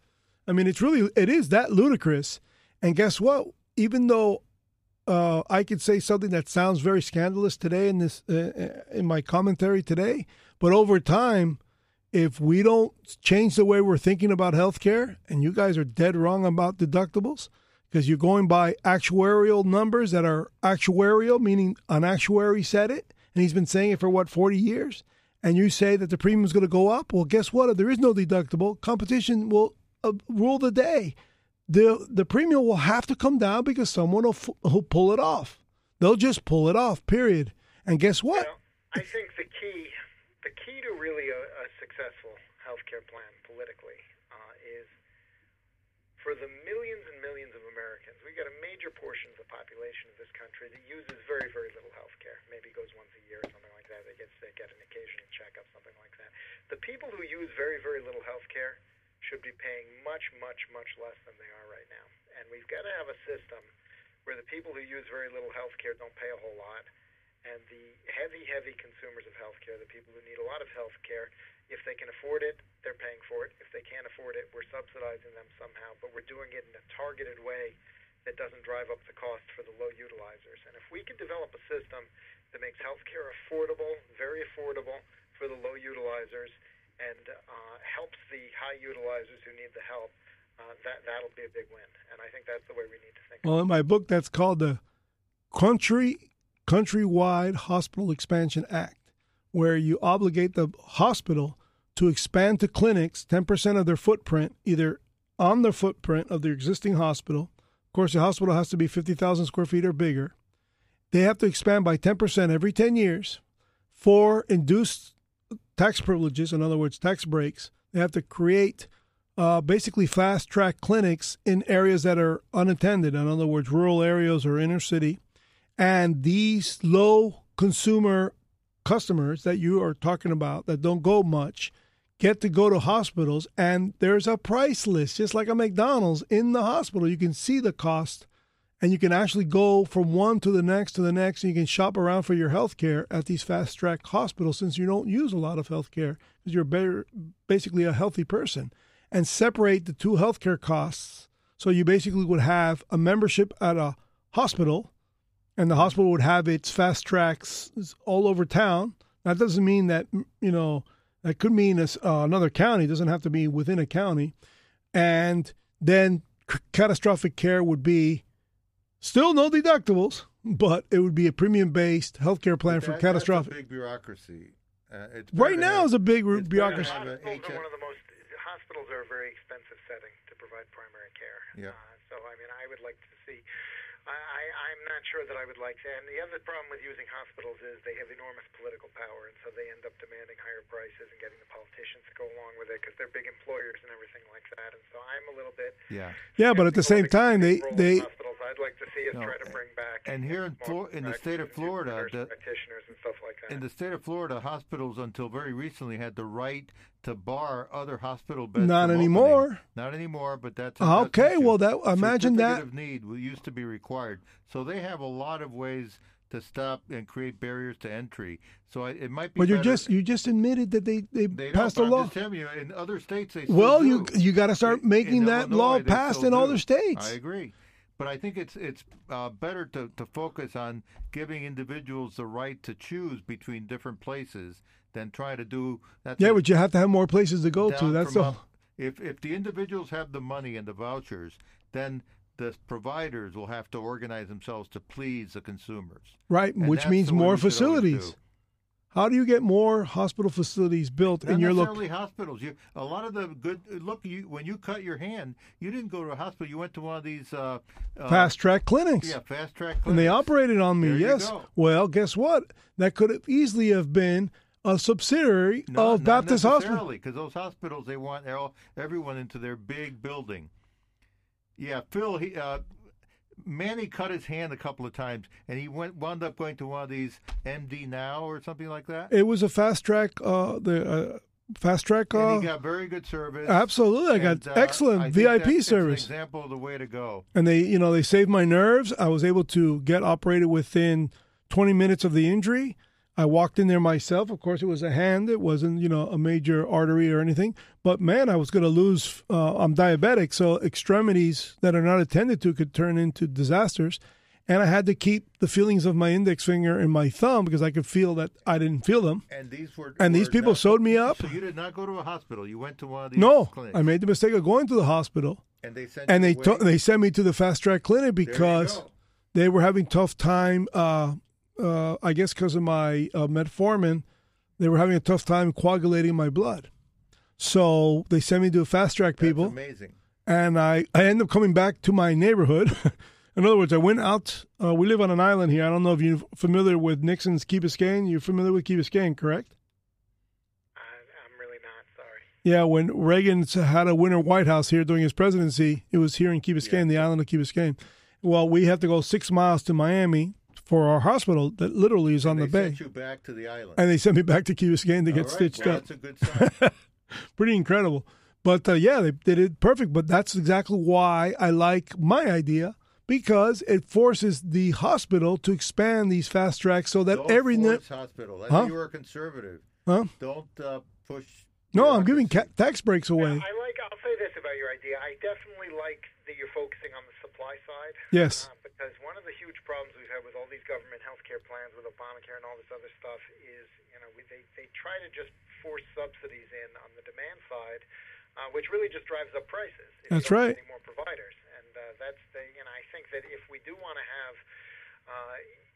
more interventions in the market, and I'm not sure we do necessarily. No, but we don't. If we do, I think the supply side's the right place to focus. Yes. It's never going to drive down prices unless you have more providers. There you go. So why are you guys arguing with me? More providers, yes. Why are you guys arguing with me? That, and I think, we've got to, the one thing that I really think probably we could all agree on is we've got to crack down on the malpractice lawsuits and get those malpractice. Yes, next week we're having somebody call in. Job of that and some have not. Yeah. Next week we're having someone call in on Florida litigation reform. And malpractice will be part of it. Well, If we just think outside the box, and that's a big part of Texas. In Texas, they had tort reform, and that's really helped their medical industry, including all these clinics all over the place. Yeah, but they didn't get rid of deductibles. Well, forget that. It's funny because the actuaries who do the math and legitimize. It's not just actuaries. Yeah, that moral hazard is illegitimate, totally illegitimate. Phil, do you think that tort reform is a big issue in cutting back medical costs? It's not a top-level issue, but it is a significant one. Okay. And it should be part of any serious bill to try to make healthcare more affordable and accessible. And particularly, it's important because there are some specialties, like OBGYNs, where. Right. The malpractice insurance now is so prohibitive that it causes people not to choose that specialty. Right, right. And also, shortages as a consequence. Anesthesiologists. That's another one, yeah. Now, also, how about the streamlining the drug approval process so that the drugs don't cost so much because they go part of the FDA? That would be very welcome. Look, the average price of getting a new drug to market in this country is now $2.6 billion. Unbelievable. What do you think of these plans? And then they have to recall them anyway. Yeah. What do you think of these plans? What do you think of these plans? Like Florida now has a plan to import drugs from Canada. That would do it. Prices. That would do it. Great competition. I don't like that plan. Let me tell you why. Because to me, that violates the patent of the drug company that developed it, that spent that $2.6 billion. Now, when you get a patent, when you spend all that money, when you develop something new. You get the exclusive right to sell it and to set the price, to make back that money and, to offer a return on capital. And this idea of buying from other countries where they've sold at a lower price for various policy reasons and so forth, you're basically forcing a company to compete with its own product at below the price that they have the right to set under their patent. And if you do that, you're going to create a disincentive to do that R&D. And I don't think you're going to get the prices down in a good way unless you make it less expensive to develop new drugs. Because if you try to use these gimmicks, you say we're going to buy imported or we're going to put a price control on or whatever it might be, and it still costs that much to develop a drug, well, the next big blockbuster drug's not going to get developed. Okay, so then we're back to FDA. Yeah, the FDA has become a real barrier to entry for new drugs. That's the number one problem. And there's no guarantee that the drugs that are coming out are any safer just because the FDA took a microscopic look at something. They just obviously are just as flawed. They do it for years and years and years, and you're right. Sometimes they don't even get it right. It reminds me of the FICO score for credit. We have this FICO score. We have these three credit bureaus, and they haven't been able to eliminate the leakage. They haven't been able to eliminate the insecurity for the lender or the creditor. And the banks are still going under, and yet we still have a credit bureau. And the credit bureau hasn't guaranteed the credit worthiness of the American people or the banks. Well, that's like the bond rating agencies, Fitch, Standard & Poor's. It's all a racket. The whole thing's a racket. The mortgage-backed securities were the safest investment in history. Right. Yes, we're all running games, so why can't I get you guys who just ban deductibles? It's all a racket. No. Deductibles have been part of insurance policies since, and it's been the problem. Phoenicians. No. Okay, since the Phoenicians, you went that far back. That was. They were insuring. They and the Greeks that were insuring trips in the Mediterranean. Same thing with Venice. Same thing with Lloyd's coffee shop in London in the 1600s. Amsterdam, same thing. They all said if we're going to insure you, you got to have some skin in the game, because if you don't have a deductible, then you have no incentive. Your skin in the game is the premium, for Christ's sake. No, that's gone. You paid that. What do you mean? Why is that gone? You paid that. You paid it. What are you, some kind of fascist? You take the ship out, and if you have 100% insurance. How about the stuff you're shipping? You're a lot less careful. You lose that stuff, too. That's part of it, too. Oh, my God. You guys are unbearable. Bolsheviks. I'm surrounded by Bolsheviks. No. God. Capitalist historians. Capitalist historians, as if deductibles are a legitimate reason for anything. Phil, where are you based? Yeah, right in the heart of evil Washington, D.C. Oh, my God, the swamp. Leningrad. What is the name of that organization that you're affiliated with? I saw from your email. It's American Commitment. American Commitment. What is that? We're a national free market advocacy group. We work on all of the fiscal, economic, and regulatory issues, and we try to...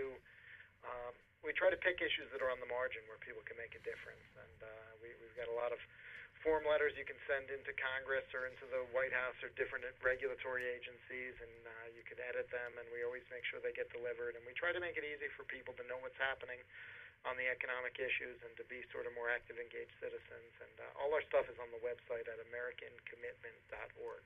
Is it a membership-based organization or think tank-based? It's kind of in between, I guess. I mean, we want people to join, get on our list, take actions, and so forth. But there's no cost to join. Of course, people could donate should they wish to do so. But we're very substantive. We're policy focused, but we're not doing original research. We're not doing 20 and 30 page papers. Everything is sort of short, direct, and to the point. 600-word column, 200-word action alert email, that kind of stuff. We want to get you the facts and the information that you need to be, a more effective, engaged citizen on the economic issues.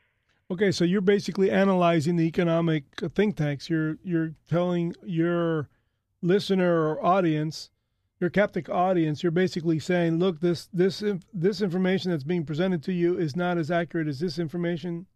In other words, you decipher between. Boiling it down so you don't need to read that 30-page paper. Oh, so you're. A couple of paragraphs. Okay, cool. So that's very practical. That's good to know. Yeah, in other words, so you take a white paper and turn it into a paragraph. Yes. AmericanCommitment.org.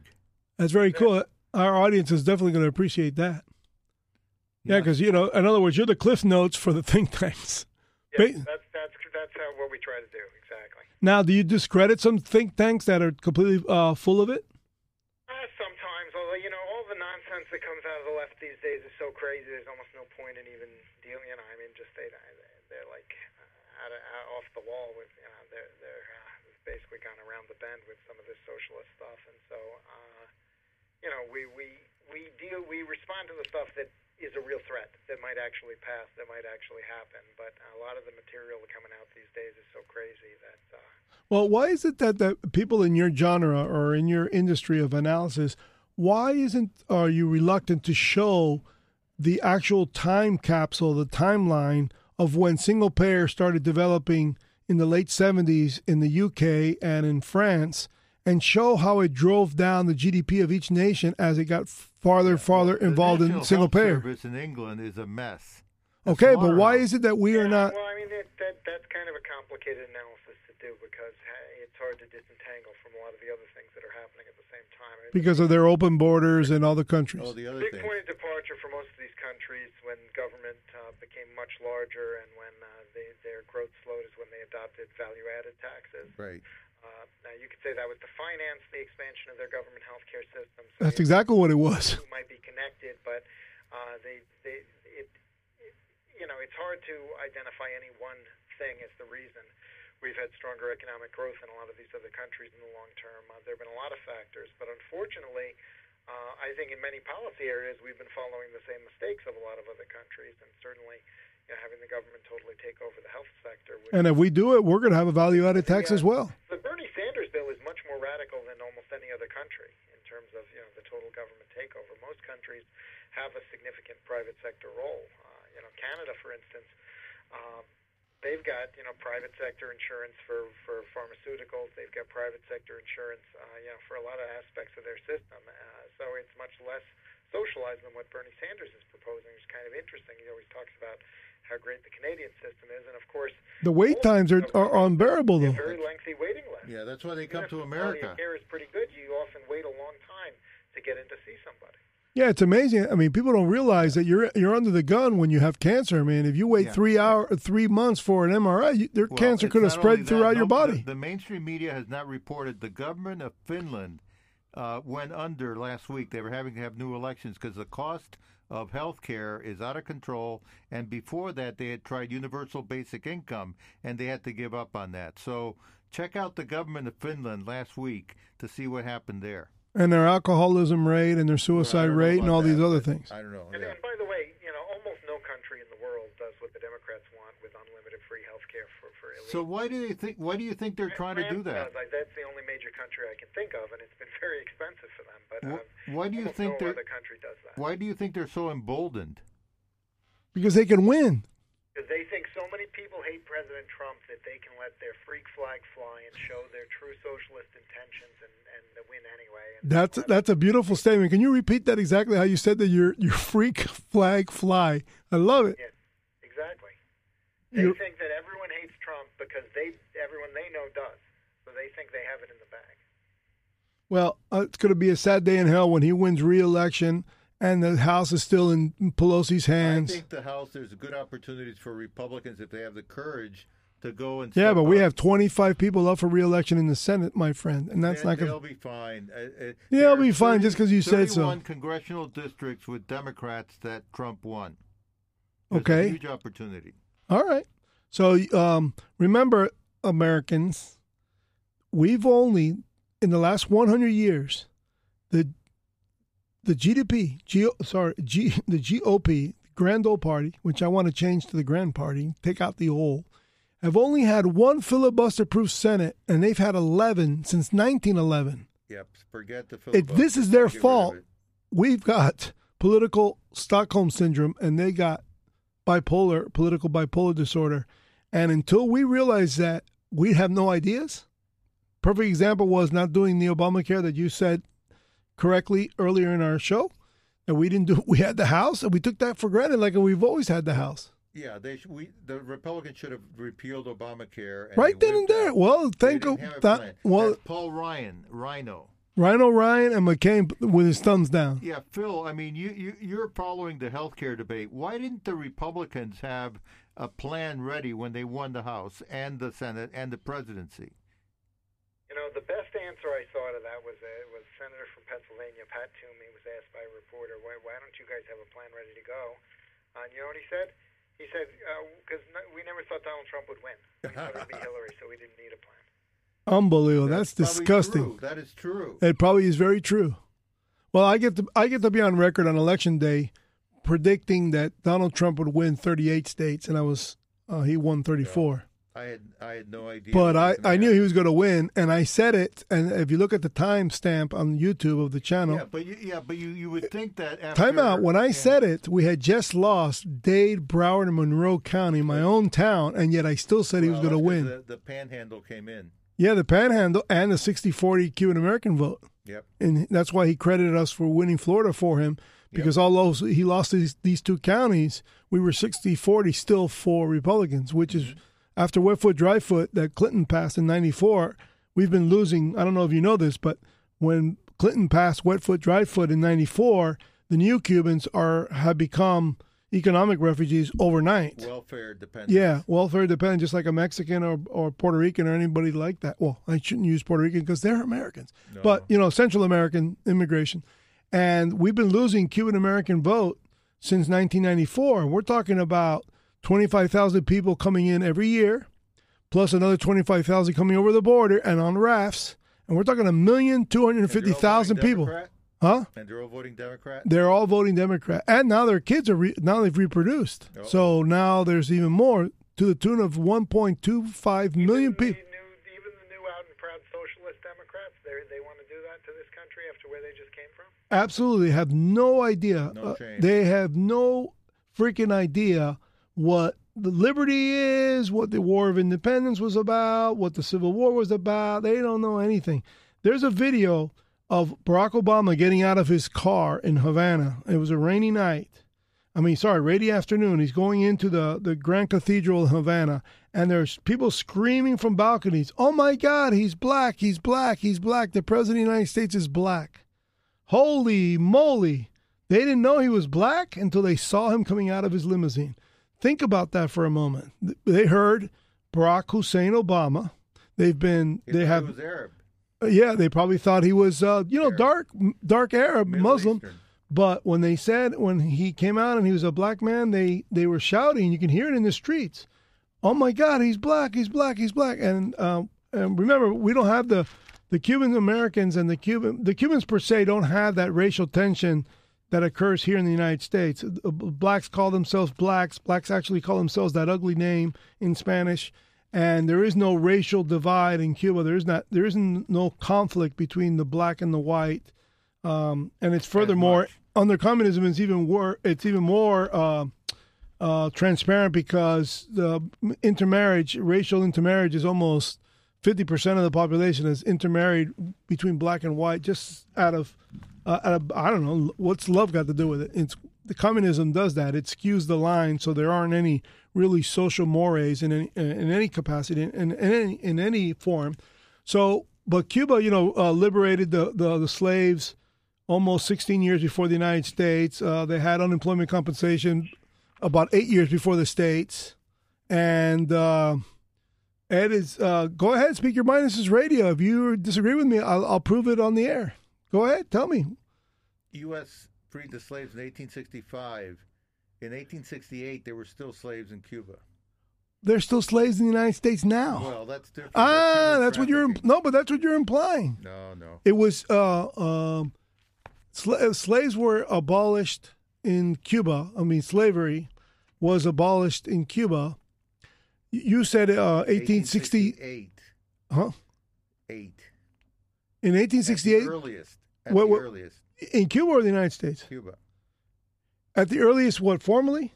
That's not true. Formally? What you just said was not true. All right.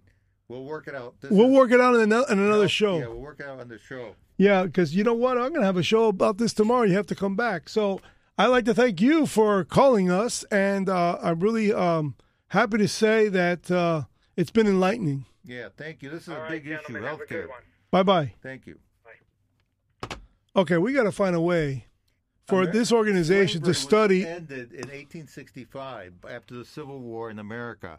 In 1868, a civil war started out in Cuba, and the first thing the guy who declared the Civil War, Carlos Manuel de Cespedes, did was free his slaves. So he still had slaves. Okay, but his personal slaves. Yeah, I'm talking about when did we abolish? Sorry, now I can't say we when I'm not a we. I wasn't born in Cuba, so I can't say we.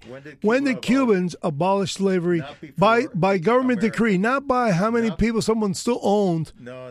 Because you could get away with slavery. Not in America, not in Cuba. There were still slaves after the U.S. Okay, so you're saying that after Civil War? Yes, there were still slaves in Cuba. Okay, but.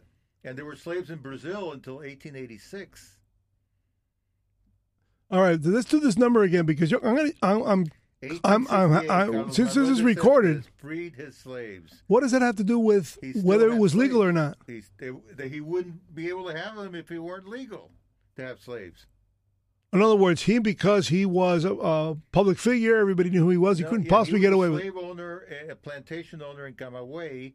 And he declared independence against Spain, started a 10-year civil war, and Yeah, and the first thing he did was free the slaves. Oh, his own slaves. Personal slaves. Yeah, because he couldn't free others, and they had a very tough guerrilla war for 10 years, and eventually that was the war of the Mambises. Yeah, the Mambises were there, and then started up again in the 1890s.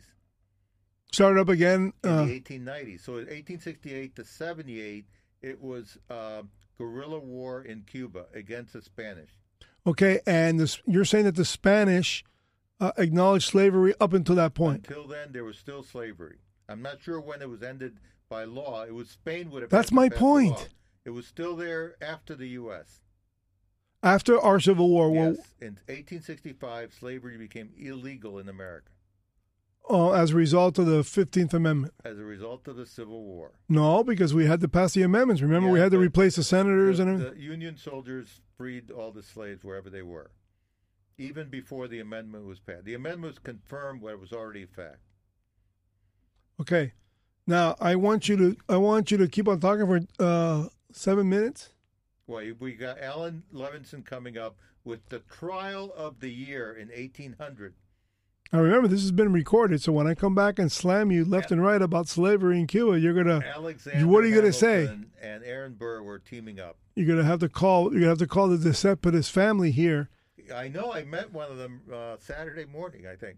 And that's where you got that refresher course. 1868. Wait till you see what's coming your way. Okay.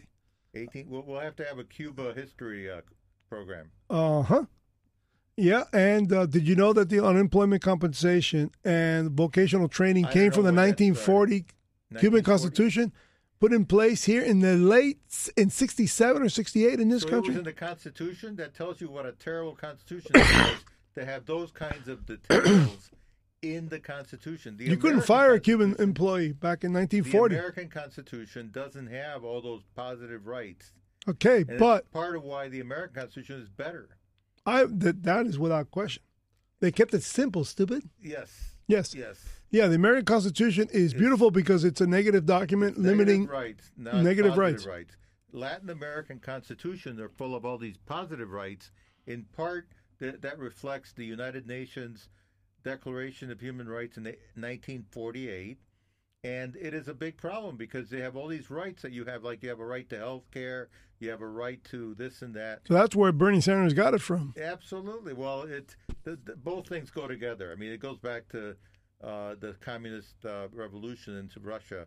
The socialist movement in Europe started in the 1880s, at least. So Bismarck started the welfare state in the 1880s in Germany. Ooh, hyperinflation coming right up. That was even before hyperinflation. So all these things go back a long way. And the fact that things like labor relations are in the Constitution is a minus. It's a sign of the deficiency of that Constitution. Absolutely. There I tend to agree with you 100%. Yep. In fact, I had a talk about the differences between the natural rights that are recognized in the U.S. Constitution and also acknowledged in the Declaration of Independence. And here it is, human rights, so-called human rights from the United Nations, which has all these positive rights, the right to democracy, workers' rights. Oh, I can see how they're applying that. Social Security. I mean, it's just the right to food and shelter for all. The right to play, the right to education. Oh, that's where the public schools are trying to expand phys ed. The right to a fair and free world. This is all the United Nations. Yeah, they definitely need to be evicted, and we have to.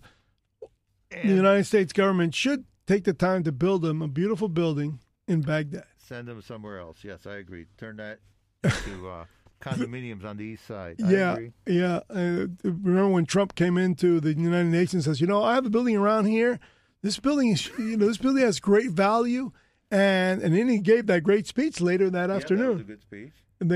Things are not working here. The left will say it's because socialism wasn't implemented rightly. I'm here to tell you that socialism doesn't work because it was implemented perfectly. Right in Venezuela, absolutely. Yeah, that was a good speech. Very good speech. I think it was the highlight of his presidency. I don't know about that. I do think it was because he's... Okay, so before you go, you need to look up a couple of history lessons. Number one... Who freed the slaves sooner? The history of slavery in Cuba. Well, that is much longer than the United States. Right. And then the other thing is you have to go back and read up on deductibles. Deductibles are an attempt to deal with the problem of moral hazard. I'm just telling you, I'm not disputing the theory behind deductibles. When it comes to healthcare, I'm not talking about property, and I'm not talking about the obvious. Shipping. I'm excluding that because that is a material good that doesn't get sick per se. Okay. For healthcare, where people's health is a moving target, some people have diabetes, some people don't. Create an incentive to keep healthy. And that's that is a big, disgusting lie, because it's not true. Yeah, if that were true, then the insured population would be healthy, and we're not. I was talking to you about that. When he called in, he's a scholar at the Cato Institute and Georgetown Law School. And I argued it then, too. And you guys were wrong then, too. Yeah, nothing's changed. Deductible is the problem in insurance, because it's a racket. Why? Because the premiums go up and deductibles don't go down. And that's where you guys need is more competition, and that's what Phil Kirpin. Guess what? Imagine the healthcare company who goes out and saying no deductibles and are comparable premiums. Manny, you should start that company. I would love to. If I had that kind of bank, I would need your Texan oil money guys. Get some investment. All right, we're going to bail on this program. It's obviously what I predicted in the beginning of this program that you've changed. No, hanging out in California has done something to you. I don't know what Katrina. Saying, Camilo Cienfuegos was not a communist. That's why he was killed by Fidel Castro. That is Que clase de mentiroso. Anybody who has CNN. He was the most communist, and he was more popular than Fidel. That's why he killed him. Because era comunista de verdad. That has the CNN on instead of Fox or Fox Business. Yeah, I need to do better. I need to debate these people. All right, I think that should be Adam Levinson. So this ends the Concrete Conservatives show. Stay free, my friends. If you like our programming on WSQF 94.5 in Key Biscayne, you can also hear us very far away nationwide, WSQFradio.com. And if you like our audio files and our subject matter, subscribe to YouTube Mac on the Rock Rampage. Take care and stay free.